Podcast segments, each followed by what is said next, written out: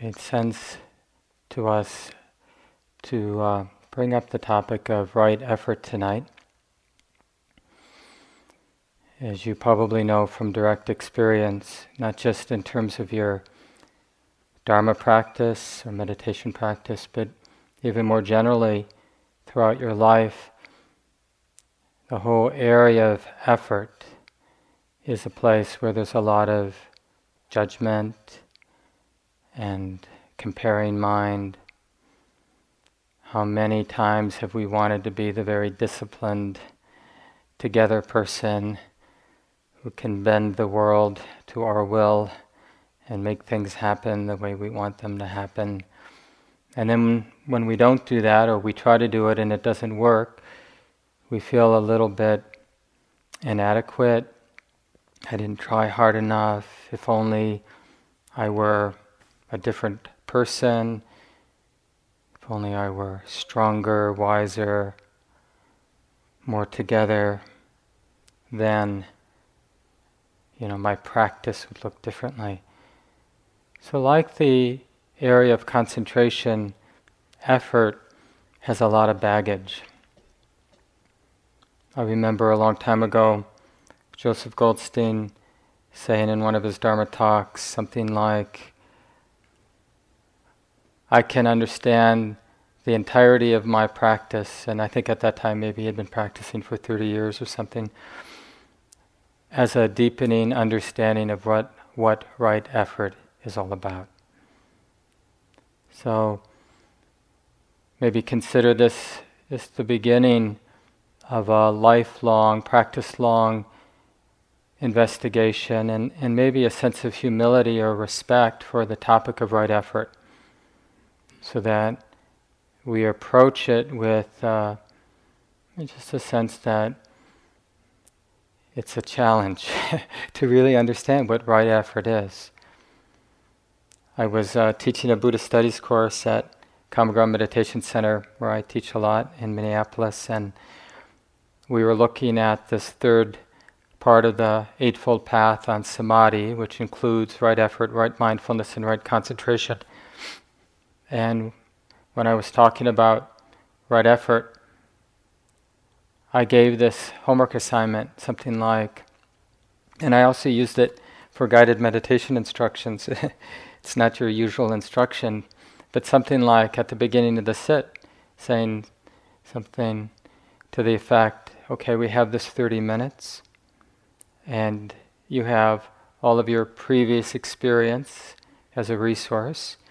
So see what you can do in these 30 minutes to set in motion happiness. What can you do with your mind sitting here that will actually support a resonant happiness, sense of ease, sense of release. And to really start over in a fresh way with that investigation. What are the skillful ways to apply our mind to the task at hand, this mind body life experience that's happening? What have we learned from our study and from our practice? What have we learned to do with the mind? And you probably know if you've done much study at all of the Buddhist teachings, he makes a very big deal of effort. It's in a lot of those lists. And uh, some of you know that right before he passed away, the last word spoken by the Buddha. This is a rough translation, but uh, life is uncertain, the world is uncertain, impermanent. Practice with diligence, with vigilance. Really apply yourself to the task at hand. Don't miss this opportunity.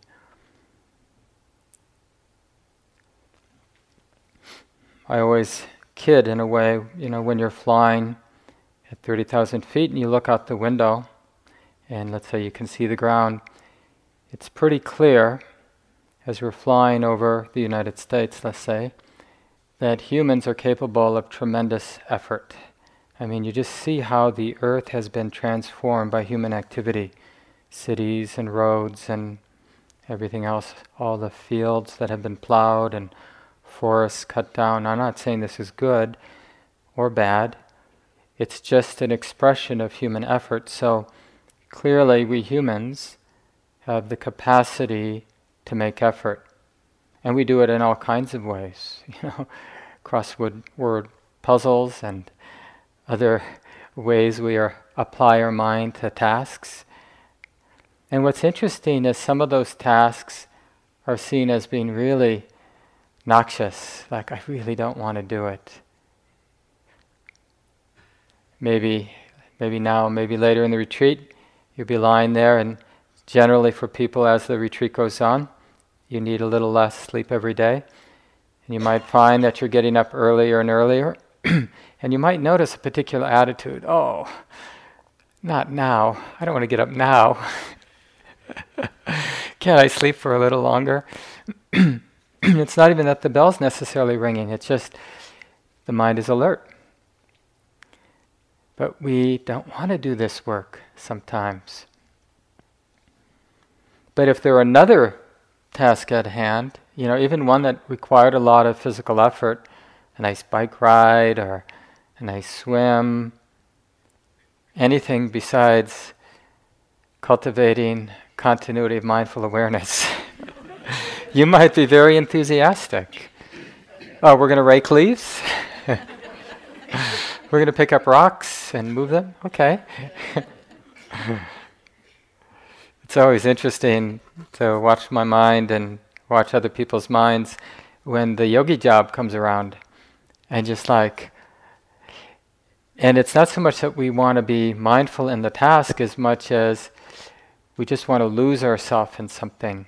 We want to break from mindful awareness.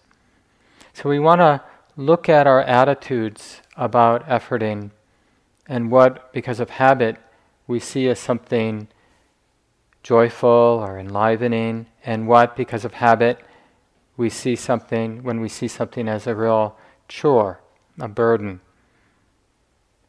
And it's really interesting to get a sense of what the mind is telling itself in terms of doubt.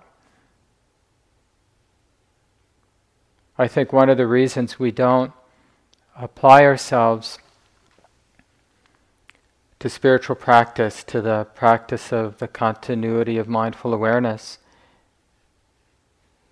is one, we don't really understand what we're asking ourselves to do, asking the mind to do. And two, we've done it. You know, it's just, this is our mind is. It's like, okay, I'm mindfully aware. So where's the payback? It's like we want instant gratification from a moment of mindfulness. So part of what we have to do in the practice is see the protection that comes by turning the mind in this direction, cultivating this way of being, this way of being more mindful, more receptive, more interested, more patient with the experiences, the objects of experience that come and go. And a lot of the uh, results, they're there, but they're often subtle, more subtle than the result we get when we turn the computer on and get our favorite media outlet there. And we get all the drama from the different articles that we start to read, or maybe we just read headlines at this point. we're, slowly moving in that direction. We'll never actually read a whole article ever again. We'll just gaze through headlines and get that immediate stimulation instead of uh, a different kind of response from life, a different kind of development of the mind.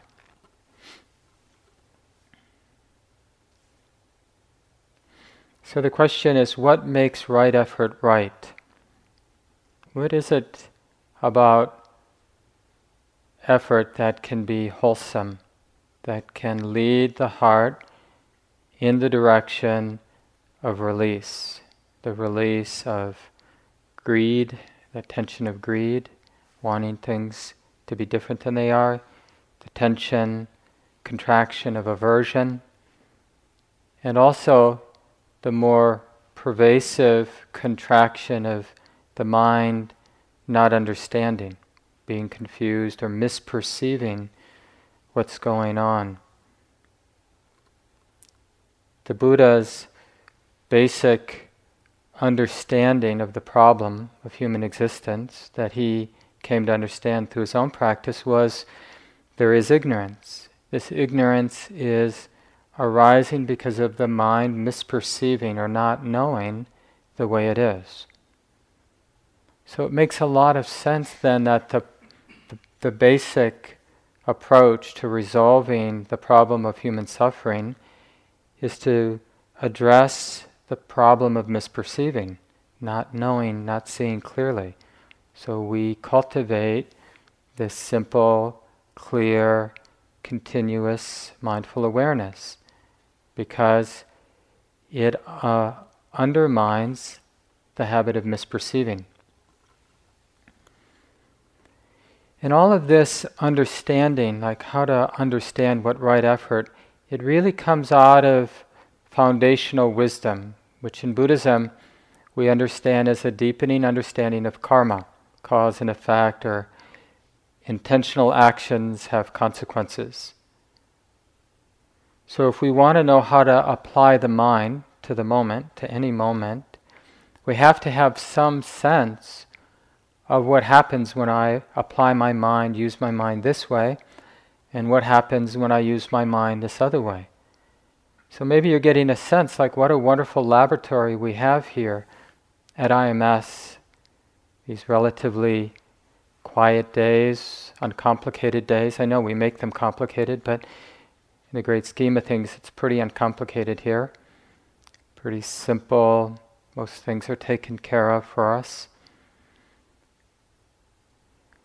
And so we can really, through direct seeing, really see okay, when I apply my mind in this way, when I am relating with this attitude, when I'm looking or paying attention to these objects of experience, with this kind of attitude, then this is what gets set in motion.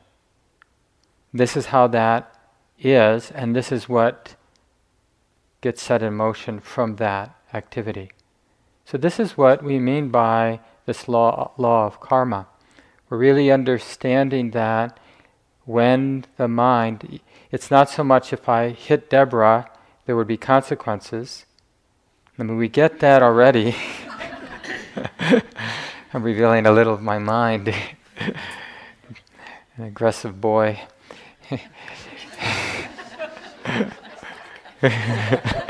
Two aggressive boys. that we kind of get. We get these sort of obvious displays of unskillful action. But it's much more subtle. Our mind is acting all the time in terms of what objects of experience are being noticed, and then with what attitude. For example, is there greed in the mind? Is there aversion in the mind or fear in the mind? Is there a superficiality in the mind, sort of dis- not really showing up 100%, not really being interested, but kind of knowing, but not really interested? So, because those attitudes combined with knowing certain objects can, will set in motion certain effects. And then, of course, we can do other things, apply the mind in other ways. We can actually hear the instructions over and over. We can feel, hopefully, in moments at least, inspired by the instructions, what we've studied and read, what we hear on retreat, what we've come to understand through our, our own experience, so the instructions we give ourselves as well so that we try out other attitudes that we bring to the objects that the mind is paying attention to. And it's not just that we're doing that, but we're noticing what the effect is. Because, of course, the whole progression of the path of practice, initially it feels like I had to work really hard to get myself to IMS. I have to work really hard to get myself up, to get myself to the sits, to the walking. It feels very personal, the kind of effort we make initially. But if that's all this path offered, we wouldn't be very, wouldn't be, we wouldn't be that interested in it. So the picture that's painted for us and the experiences that we have in practice is that it doesn't just, this work we're doing to be mindfully aware, it doesn't lead to us always feeling this personal burden to be mindfully aware. In moments at least, probably everybody in moments at least has noticed how the practice gets ahead of steam, some momentum, and it doesn't really need to be a person who's trying to be mindfully aware. It becomes, in a sense, the natural activity of the mind. The mind is naturally aware, naturally seeing what's arising, naturally understanding what's coming and going in terms of right view to some degree. It's just thoughts coming and going, just thinking being known, just sensation, just sound being known, just the natural activity of body and mind being known.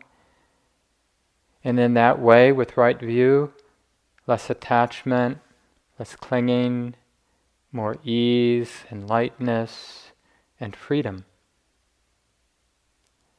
So, there is built in to the practice a natural barometer. We just have to pay attention to it. You know, so part of practice is understanding the instructions and applying the instructions and being willing to start over and over and over again. And part of practice is, you know, in paying attention and having a continuity of mindful awareness to really see the results.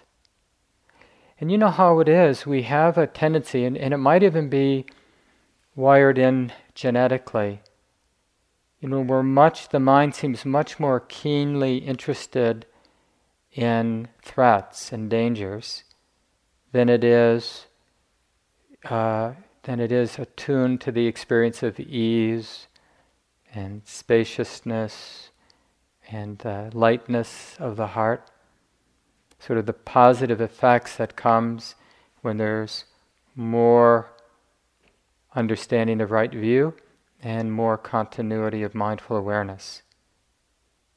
But we want to attune to that, not just is anger nearby or is anger active in the mind, is greed active in the mind.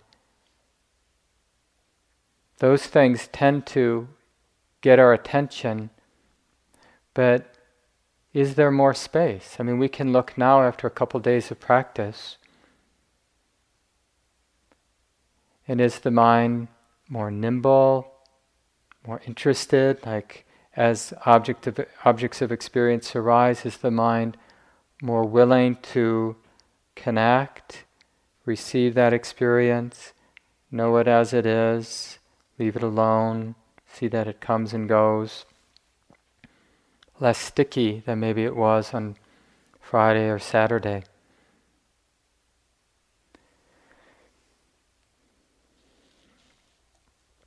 So, one of the ways to, you know, just in terms of information, to work with this law of karma, cause and effect, in terms of better understanding effort, is in terms of understanding the three wholesome and unwholesome roots. Just a simple way to quickly get a sense of how the mind is. And a, a really useful way, you know, we can ask questions out of this teaching on the three wholesome and unwholesome roots. Most of you know these two lists, they're just opposites of each other. So the three unwholesome roots greed, anger, and delusion.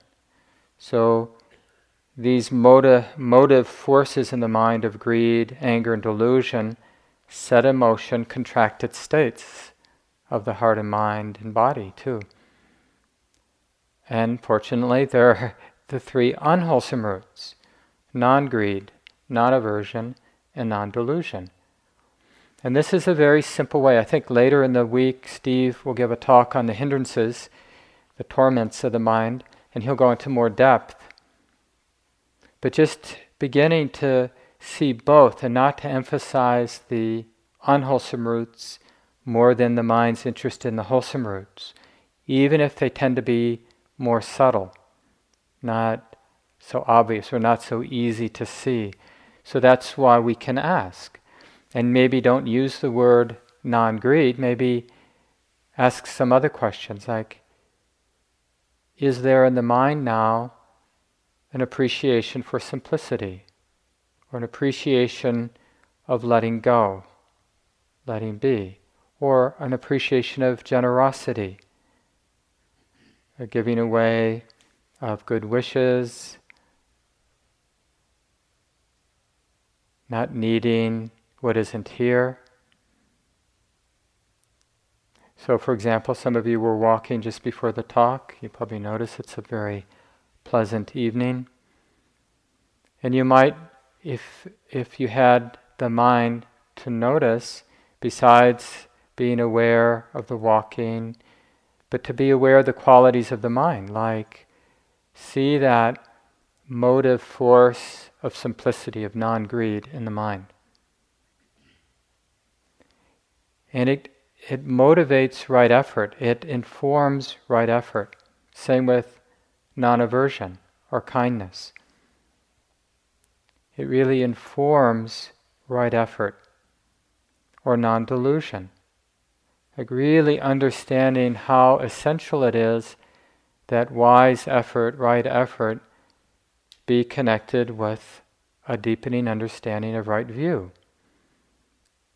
And uh, Steve mentioned last night, you know, right view is understanding that this experience of mind and body, or these experiences that are being known, are natural. They're all natural processes, naturally unfolding according to many causes and conditions. So, right view is just appreciating that. That's what non delusion is that clarity, that understanding. Oh, this is just the mind unfolding here. And sometimes this mind that's unfolding here is quite beautiful, and they're dominated by the wholesome roots of non greed, non aversion, and non delusion. And sometimes this mind, sometimes this mind that's unfolding here is dominated by the motive forces of greed, anger, and delusion. And uh, I'm not in control always or often, or maybe never, of what's actually arising, but there is something that the mind can do with how it sees it. Like, is it going to recognize that what's arising in our mind is a natural process? And then to notice is it a wholesome? Is it being motivated? Is the force behind it greed or non greed, aversion or non aversion, delusion or non delusion? Because that really gets us, gives us a sense of whether this force in the mind is a force to inform effort, or whether it's just a force to be seen with wisdom, with mindful awareness, and left alone. And if left alone, it will be there for a while, and then quite naturally, like everything, it will cease. That difficult state of mind will come, and then it goes. Thank goodness. So, this idea of connecting um, our effort with a deepening understanding of karma, how things work, it's really an empowering joy because it's the opposite of feeling helpless and fatalistic and that we somehow are doomed by the forces that are already at play that we don't seem not to have any control over.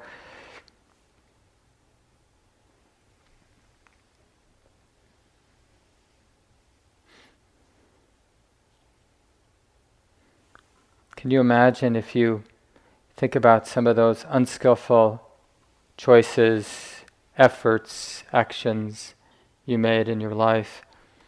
And imagine, so maybe bring one or two to mind where you did something unskillful. Now imagine if in that moment there arose a question, whether it was an actual like language in the mind or just more of an intuitive sense, some kind of question like, is this skillful? Is what the mind is about to do skillful? What is it setting in motion? What kind of heart or mind is being reinforced? So if we just had that sincere, honest question arising, think about how so many of our choices might have been different. This is what the Buddha recommended to his son Rahula. There's a famous discourse. This Rahula still a young person. He ordained, became a novice when he was very young. I think uh, after several years of after the Buddha's awakening, maybe like seven or so years after his awakening, as he was wandering in northern India, he came through the area where he was born, and his son, now seven or so, and his family said to him, It's time for your son to collect his inheritance. So the Buddha had him ordained as a, a novice. Because his teachings, that was the inheritance, what he had come to understand. And then a little later, maybe a year or so later, he gave him this talk about basically asking that kind of question, but to do it continuously before you act, before you speak, before you think. You know, is what I'm about to think or say or do skillful or not? While you're thinking something or saying something or doing something, after you've said something, thought something or done something, we should have this ongoing question, this wise discernment is the skillful? And this isn't some intellectual activity, it's really more a combination of right view. When we understand things as a natural process, that means things are naturally unfolding, lawfully unfolding. And so, with mindful awareness, why wouldn't the mind be interested in what's unfolding? What direction is this unfolding? And you see, this really helps us understand how effort can be made without this strong sense of me having to do the right thing. Because for it to be a natural process, for the development of skill and wise effort to be a natural process, moving more and more in the direction of effortlessness instead of more and more in the direction of me having to be even more responsible, because now I'm not only responsible on the gross level of restraining myself from hitting and stealing. But I also now, now they tell me I also have to be responsible for every little leakage in my mind, every little aversive, greedy, deluded tendency in my mind. Well, that just seems like too much. It's like, you know, we just want to go watch TV or something. You hear that? and people have that sometimes when they're hearing the instructions about vigilance and about the danger of greed, anger, and delusion, it can feel a little overwhelming. So we have to we have to get at the same time the teaching on karma and the teaching on right view, the that it's all a process, a natural process, an impersonal process. So it's really a matter of how this activity we call practice can affect this natural process of mind and body, or they, more in particular, the natural process of the mind, how the mind is understanding. So it begins to shift from a mind that's governed by wrong view, and then unskillful actions that naturally, lawfully flow out of wrong view, because that's what flows out of wrong view, wrong action, unskillful actions, thoughts, words, deeds, and wise view and wise actions, wise thoughts, wise words. They'd flow out of that.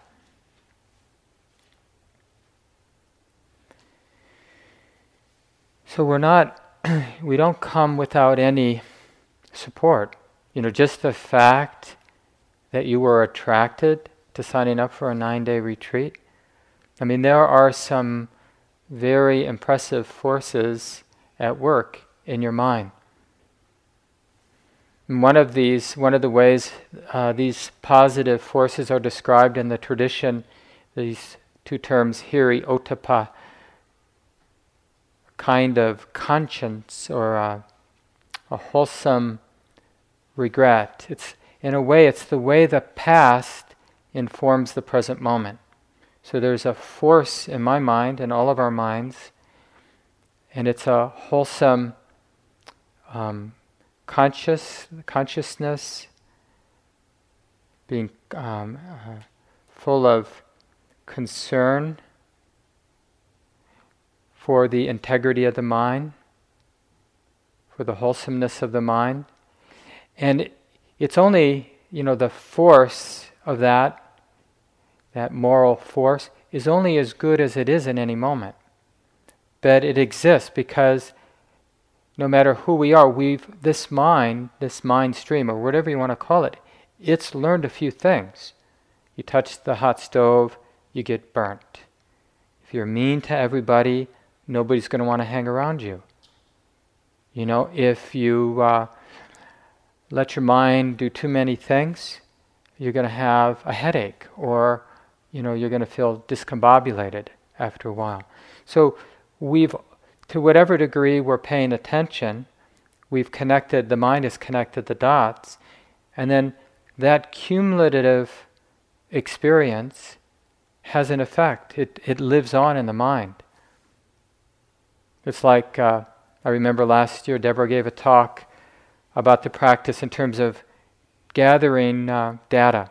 And the practice, mindful awareness, is learning how to do that in a very efficient and even way. So we're not burning out. So we can be just day after day, moment after moment, connecting with what's arising and those data points, if we do it with some continuity, it strengthens this sensitivity, this conscious, this sense of concern, this sense of moral integrity, like really wanting to take care of the mind.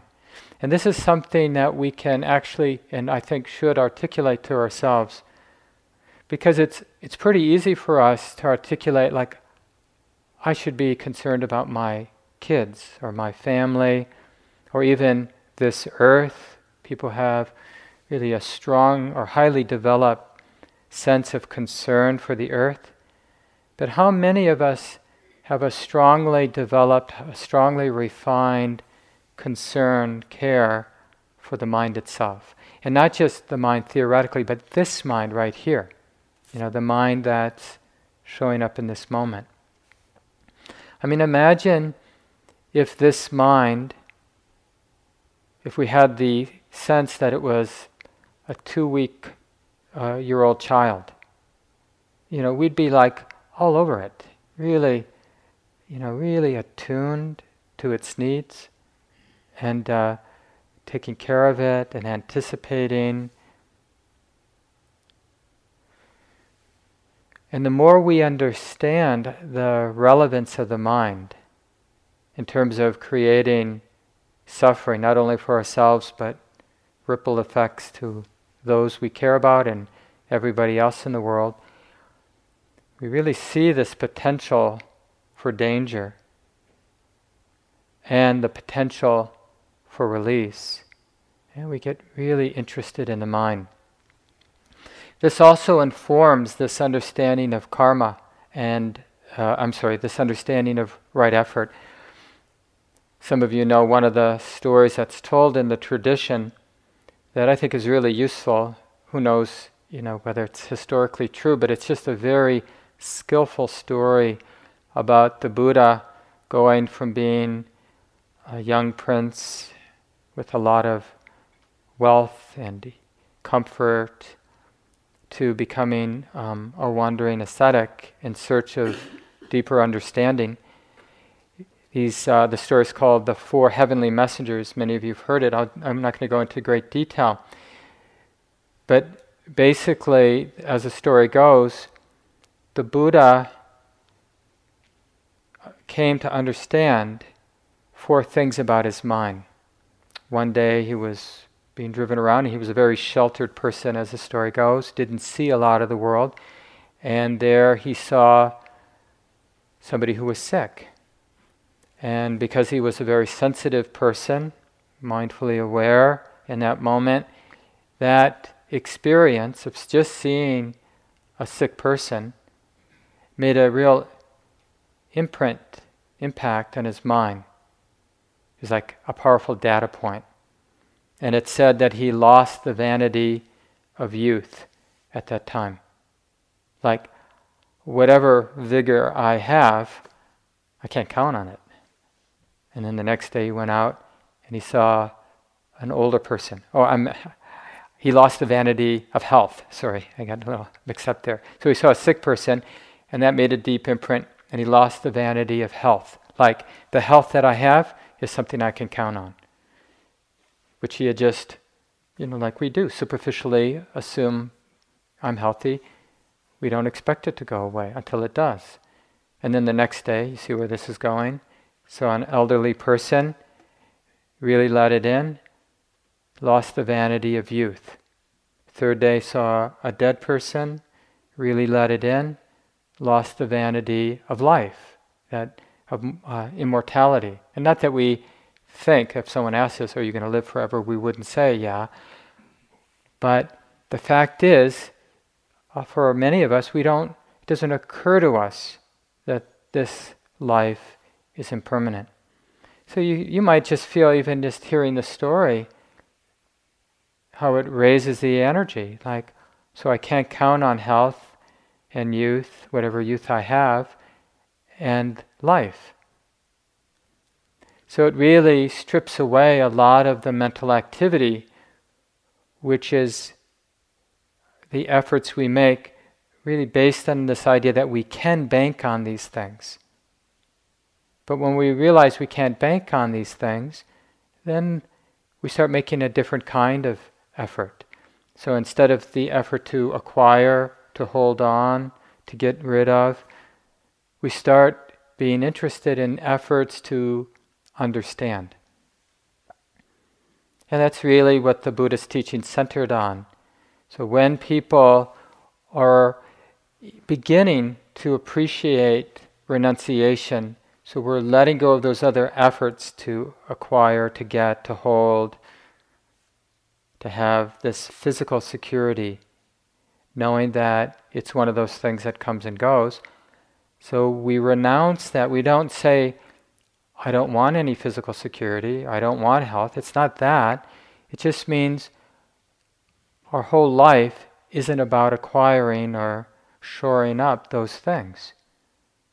And so then we're willing to make the effort to sign up for a nine day retreat at IMS, make the effort to get out of bed in the morning, make the effort to sit, to walk, to notice what the mind is knowing, to remember the possibility of right view, like to remember, oh yeah, the Buddha says this is a natural process. It's just the activity of the mind coming and going, the activity of the body coming and going lawfully. So, can the mindful awareness, can it connect or know informed by right view. What is that? What does that set in motion? Can that be sustained? Can that way of being, that way of knowing, be sustained What gets in the way? Is that an unwholesome root? One of those motive forces that causes the heart immediately to get tight, makes it more likely that the heart mind will get tight down the road.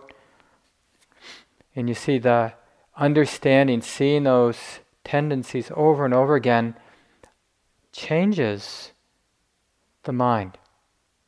We don't have to sort of be the scolding parental force in the mind. This is what we sometimes think. Simply gathering the data points with wisdom, with right view, and the continuity of mindful awareness, it begins to change. So the next mind that knows the next moment's experience has been informed by whatever the previous minds have learned through simple mindful observation from this point of view. It's just stuff coming and going, causes and conditions, process of mind and body.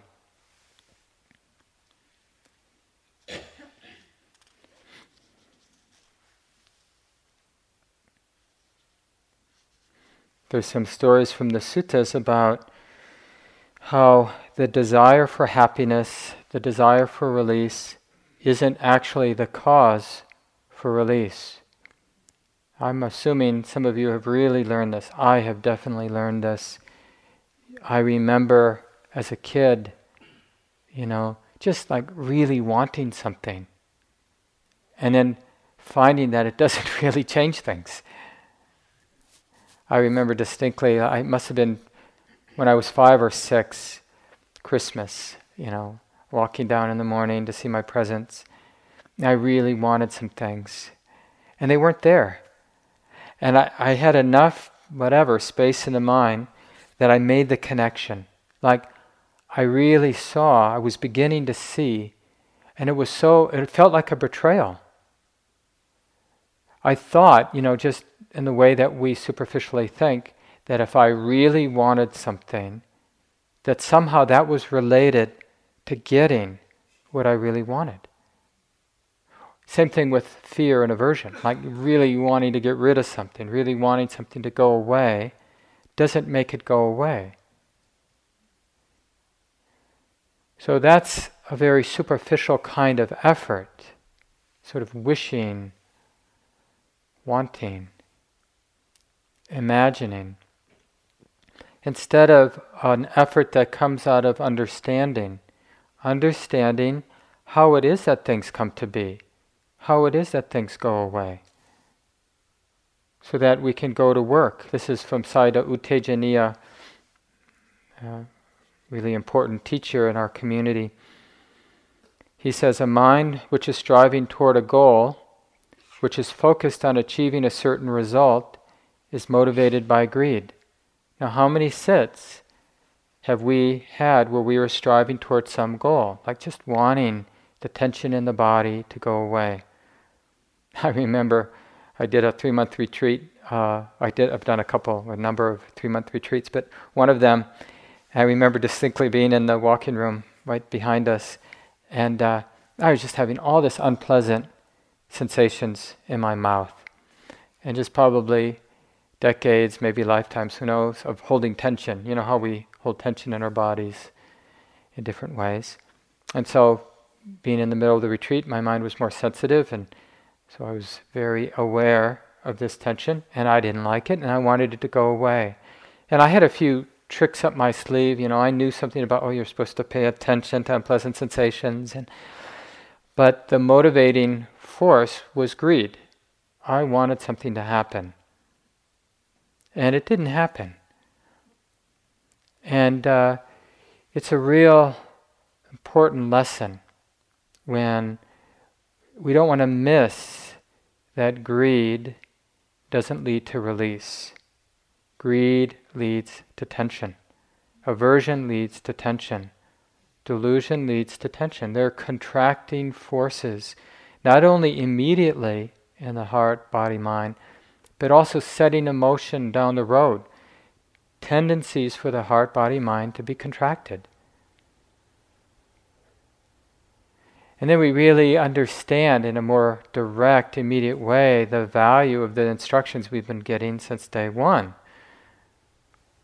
which is can the mind be aware of the way it is?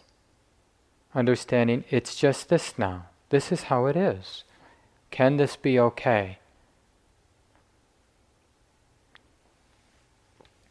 So the release doesn't come because all of a sudden the experience is pleasant. The happiness that comes from right effort is the mind understanding that it's not helpless. So, in that example, the mind understood a way not to add, not to complicate what was already a stressful or an unpleasant experience. How to just leave it alone. And remember, leaving it alone doesn't mean ignoring it, and it doesn't mean trying to fix it. So, ignoring isn't the opposite or isn't the correction to wanting to fix it or wanting to make it go away. Because ignoring usually means that we feel helpless or we give up. It's not a skillful redirecting of the mind. It's more of a delusion, like if I just pay, if I just pretend it's not there, it will go away. I mean, sometimes that happens, which is why it seems like a, a useful strategy. But things go away when the underlying causes aren't there anymore. And so it isn't a matter of whether I'm paying attention and trying to fix it or just wanting to ignore it because it's unpleasant. It's really understanding how the mind works. What really helps? What doesn't help? Some of you maybe have heard this discourse. I like this, even though it's a little maybe hard to understand, but this is a time when the Buddha was teaching an angelic being, evidently. This is part of the stories from the suttas late at night.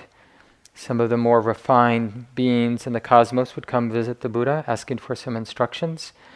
And uh, one time, late at night, one of these beings came and asked the Buddha, Tell me, dear sir, how you crossed over the flood. The flood was a image used quite a bit. They remember the Buddha taught on the Ganges floodplain. So that was the local natural disaster. The you know great fear would be in the middle of the night, the river would rise and sweep the village away. So that term is used to describe the habits of mind, the unwholesome habits of mind that sweep the mind away so the mind becomes unaware, not wise, caught up, attached, identified. So, um, how did you cross over the flood? And the Buddha responded, I crossed over the flood without pushing forward and without staying in place. So the person, the being, didn't understand that answer. But how did you cross over without pushing forward without staying in place. And I love this answer the Buddha gave. When I pushed forward, I was whirled about. You see, it's just cause and effect. He's really distilling his karmic understanding of what he learned by watching his own mind. When I pushed forward, I was whirled about. When I stayed in place, I sank. You know, when I deer in headlights, I don't know what to do. That's not going to resolve our human predicament of greed, anger, and delusion. So, by not pushing forward and not staying in place, that's how I crossed over the flood. So, he doesn't tell us what to do as much as he tells us what not to do. But that's, remember, what we're doing is we're correcting this mind. This mind is a natural unfolding. And so we need to see that pushing forward doesn't work. How do we see that? Through the continuity of mindful awareness, because the tendency for trying to control our experience, it's going to arise. How many times today, forget about all the times we didn't notice, but how many times today did we notice the mind being controlling? A lot, right? and if there was enough continuity that your mind noticed the controlling tendency, let's call it aversion, And the result contraction, pain, less clarity, less confidence, and, and basically connected those dots, then the practice is good. Because that's all we have to do. We have to see what happens when aversion is the mind, what does it set in motion? Same thing when kindness is present or renunciation is present. And we see what that sets in motion in the mind. How things go more easily. And we connect those dots. And it changes the mind because the next mind, like I said earlier, is the mind that knew the previous moment, that understood the connection. So it's a different mind. It has more understanding now. And on and on and on like that. So little by little, the mind, the tendencies of the mind become transformed through this process of mindful awareness.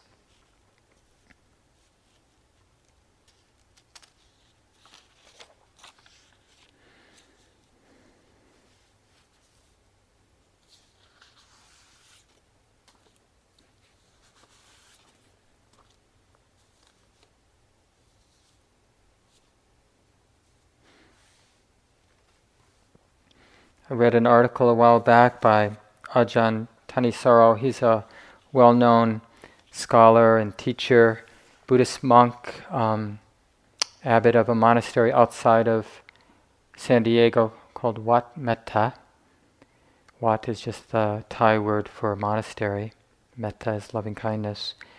And uh, he has a wonderful article, Joy and Effort. I just want to read a little bit here.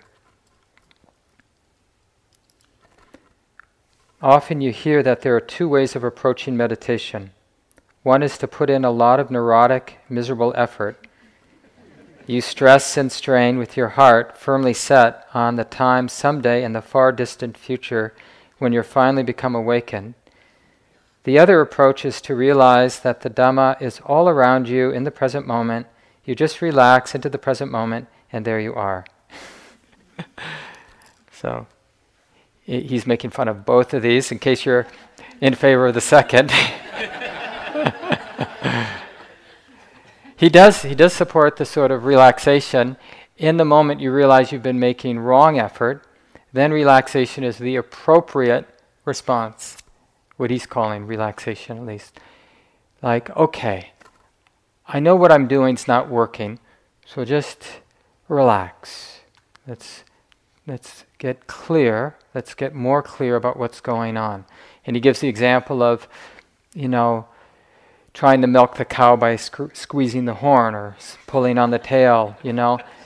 It's like that's not the time to try harder, right? When when we're doing the wrong thing, just striving, working harder isn't going to help.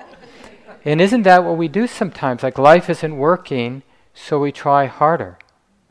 Like I see this in my relationship sometimes with my wife, you know, and there's some problems. And so I'll just be more of who I am, you know, except with more intensity. Have you ever found, like, they're not getting what you're saying. So then what do you do? You say it louder, as if that's somehow going to make difference. so we have this tendency um, to fall into one of these two camps of just really wanting it to go away, wanting the problem of life or whatever that problem is to go away. And so if I just pretend it isn't here, I don't, or pretend I don't have to do anything, well, it's not really a problem after all. Human existence isn't a problem after all.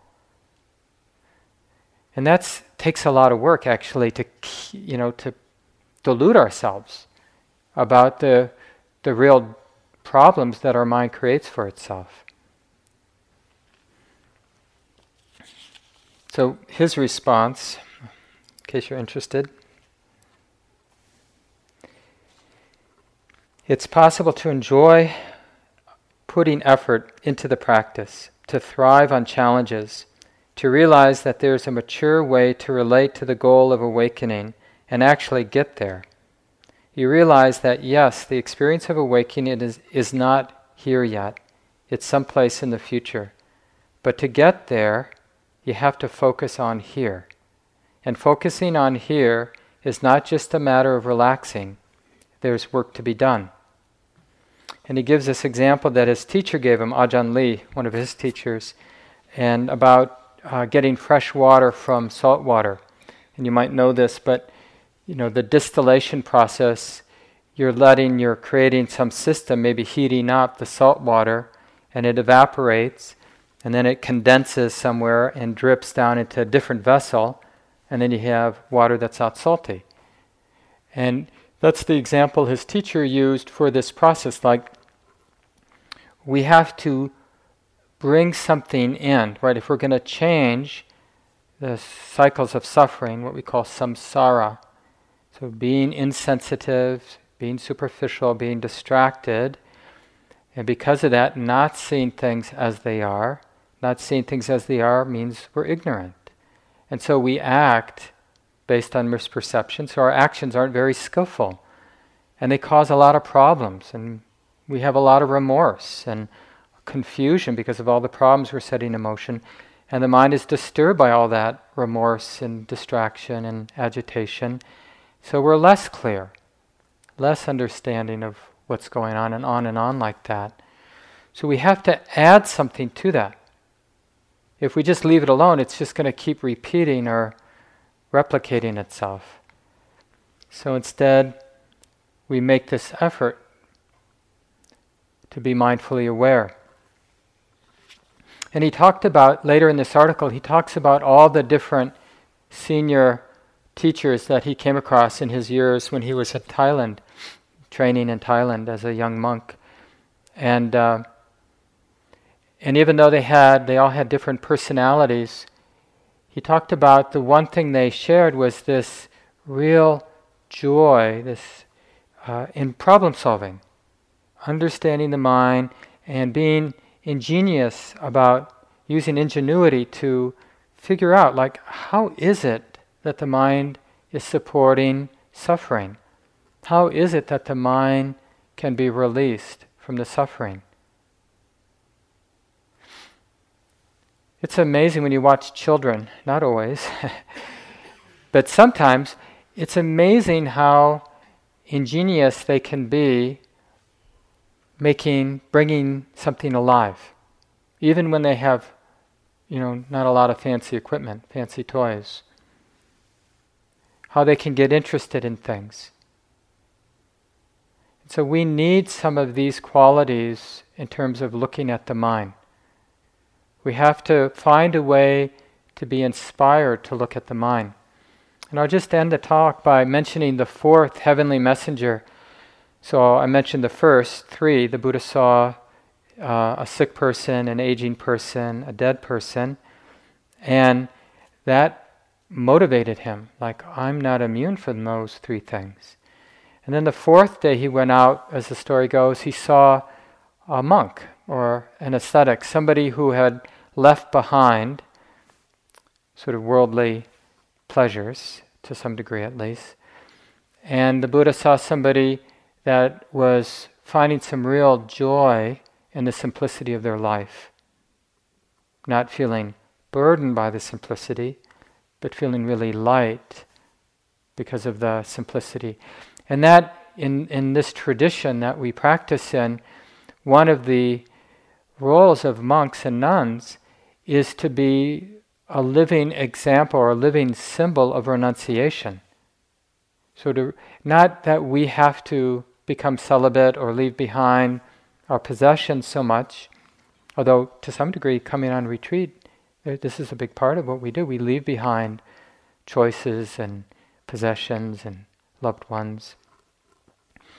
But it's more about this inner renunciation and the beauty of that renunciation.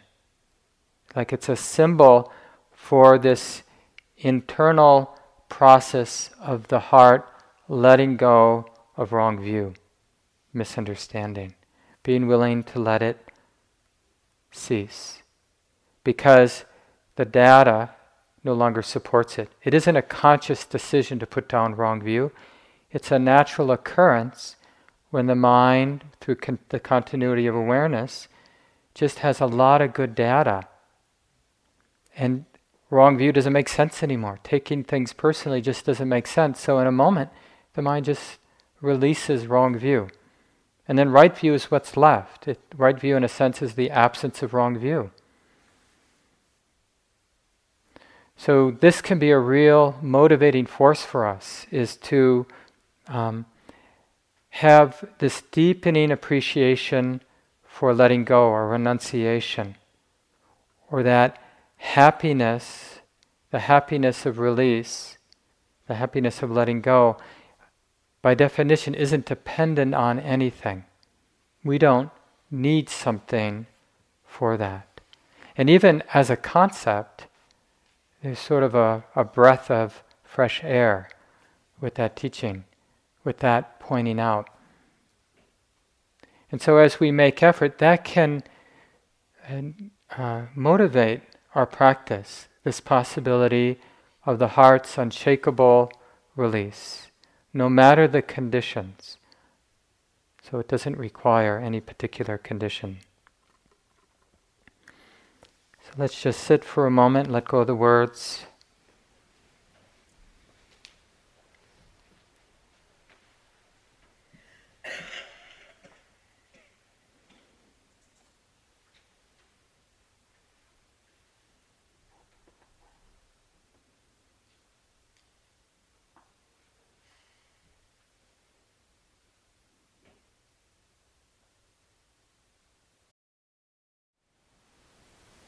Thank you for listening. To learn how you can support the teachers and Dharma Seed, please visit dharmaseed.org slash donate.